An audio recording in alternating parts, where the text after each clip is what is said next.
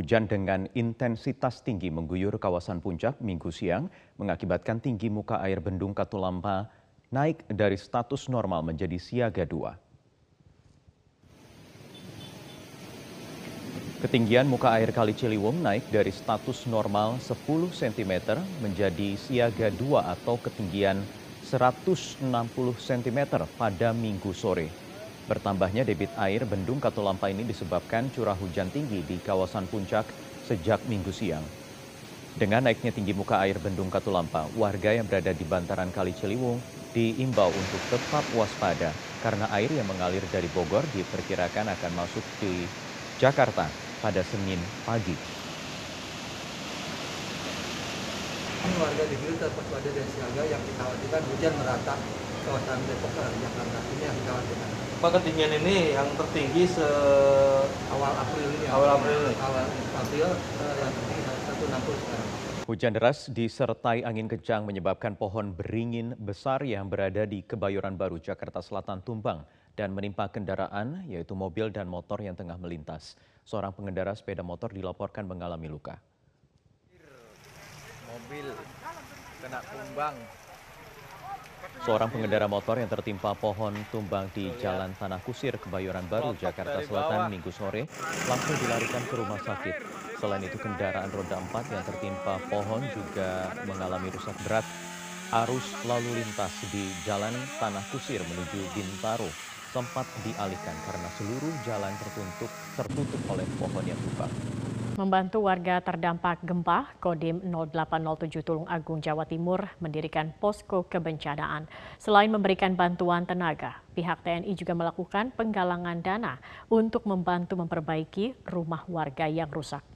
Kodim 0807 Tulung Agung bergerak cepat dengan menerjunkan puluhan personel untuk membantu membersihkan reruntuhan rumah-rumah warga yang terdampak gempa. Komandan Kodim 0807 Tulung Agung, Letkol Infanteri Mulyo Junaidi mengatakan, selain mengerahkan anggotanya untuk membantu warga, pihaknya juga akan menerjunkan pasukan sebanyak satu SSK dari Batalion 511 Badak Hitam. Pasukan tersebut akan disiagakan di posko kebencanaan yang didirikan di wilayah Kecamatan Kalidawir. Wilayah tersebut mengalami kerusakan paling banyak di antara 12 kecamatan terdampak gempa lainnya. Selain memberikan bantuan personel, saat ini pihaknya juga tengah melakukan penggalangan dana untuk membantu memperbaiki rumah-rumah warga yang rusak.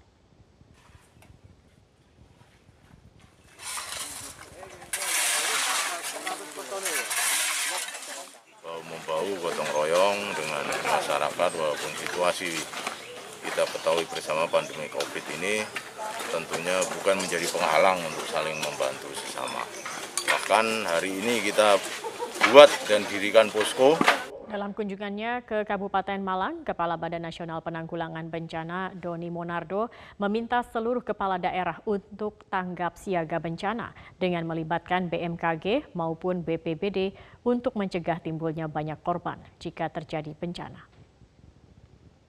Program-program pelatihan yang telah dilakukan oleh pemerintah provinsi, kabupaten kota yang dibantu oleh BNPB dan BMKG serta, serta Badan SAR Nasional dan didukung oleh TNI Polri ini harus lebih sering dilakukan.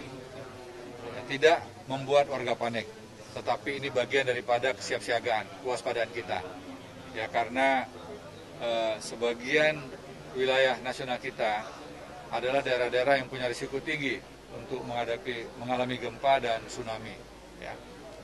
Kemudian eh, warga juga dilatih, diedukasi untuk bisa mempersiapkan dan meningkatkan literasi kebencanaan. Pemirsa kepolisian menggerebek kampung narkoba di kawasan Tangga Buntung, Palembang, Sumatera Selatan. Dari penggerebekan itu, polisi menyita barang bukti sabu seberat 1,5 kg. Buka, buka, buka, buka, tolong bantu. Di, di, di, di. Siap. Angkat tangan kamu. Kosong, kosong. Hei. Ini buka KTP kamu. KTP kamu buka. Kamu mana KTP? Satres Narkoba Polrestabes Palembang dan Brimob Polda Sumatera Selatan bersenjata lengkap menggerebek satu persatu rumah yang diduga menjadi tempat pesta narkoba dan rumah bandar narkoba di kawasan Tangga Puntung, Palembang. Kepolisian sempat mendapatkan perlawanan karena dihujani petasan.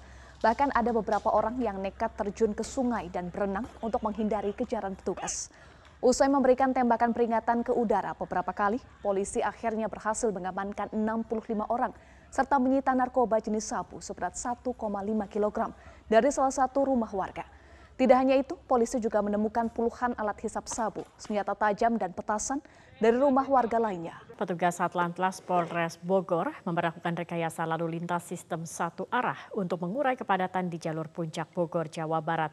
Informasi selengkapnya akan disampaikan rekan Puja Lestari langsung dari Simpang Gadok, Kabupaten Bogor, Jawa Barat.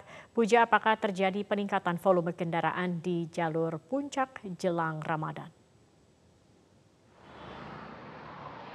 Ya, Zakia beberapa hari jelang bulan Ramadan, saat ini situasi di Simpang Gadok, terutama untuk volume kendaraan dan juga arus lalu lintas, belum terdapat peningkatan di sekitar jalur puncak. Untuk hingga minggu sore ini, di kedua arah, di kedua jalur, arus lalu lintas masih terpantau normal dan juga terpantau ramai lancar. Satlantas Polres Bogor menyebut hingga saat ini masih belum terdapat peningkatan yang signifikan untuk volume kendaraan yang akan menuju ke arah puncak ataupun yang akan kembali ke arah Jakarta. Namun meskipun demikian, hingga saat ini sistem rekayasa lalu lintas berupa sistem satu arah masih diberlakukan, yaitu hanya kendaraan dari arah puncak menuju ke arah Jakarta yang diperbolehkan untuk melintas. Sistem satu arah ini sudah diberlakukan sejak pukul 13.00 waktu Indonesia Barat tadi dan masih bersifat situasional dan masih berlaku hingga saat ini pukul 17.00 waktu Indonesia Barat.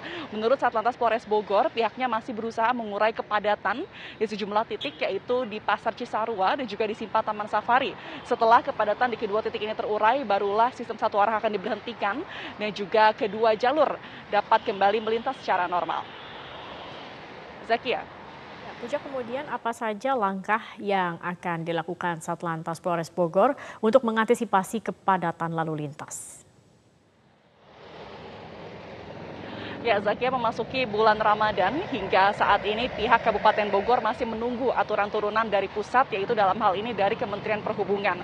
Sehingga untuk saat ini belum terdapat aturan pembatasan kendaraan ataupun pembatasan pergerakan orang karena memang pihak dari Dishub Bogor masih menunggu aturan terkait dengan pergerakan kendaraan, pergerakan orang dan juga belum melakukan penyekatan ataupun pembatasan untuk kendaraan yang akan masuk ke Kabupaten Bogor.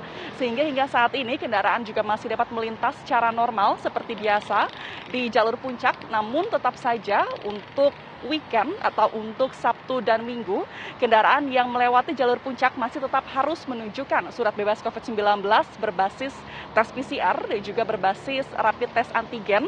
Dan apabila kendaraan tersebut tidak dapat menunjukkan rapid test ataupun surat bebas COVID-19, maka kendaraan tersebut tidak diperbolehkan untuk masuk ke arah jalur puncak dan diminta untuk putar balik ke arah Jakarta. Demikian Zakia yang dapat kami sampaikan kembali ke Anda. Pemirsa, hingga minggu siang, arus lalu lintas kendaraan wisatawan dari arah kota Bandung menuju kawasan Lembang mengalami kepadatan. Terjadi kemacetan lalu lintas sepanjang 2 km akibat banyaknya wisatawan yang hendak menuju Lembang menghabiskan waktu libur akhir pekan sebelum puasa Ramadan. Seperti inilah kondisi kepadatan arus lalu lintas kendaraan wisatawan dari arah kota Bandung menuju kawasan Lembang di Kabupaten Bandung Barat. Kepadatan lalu lintas mulai dari Jalan Setiabudi hingga ke kawasan Ledeng mencapai sepanjang 2 km. Kondisi padatnya lalu lintas di kawasan ini didominasi oleh kendaraan pribadi, baik dari arah kota Bandung maupun dari luar Bandung. Petugas Atlantas Polrestabes Bandung melakukan pengaturan di kawasan Ledeng untuk mengurai kepadatan arus lalu lintas.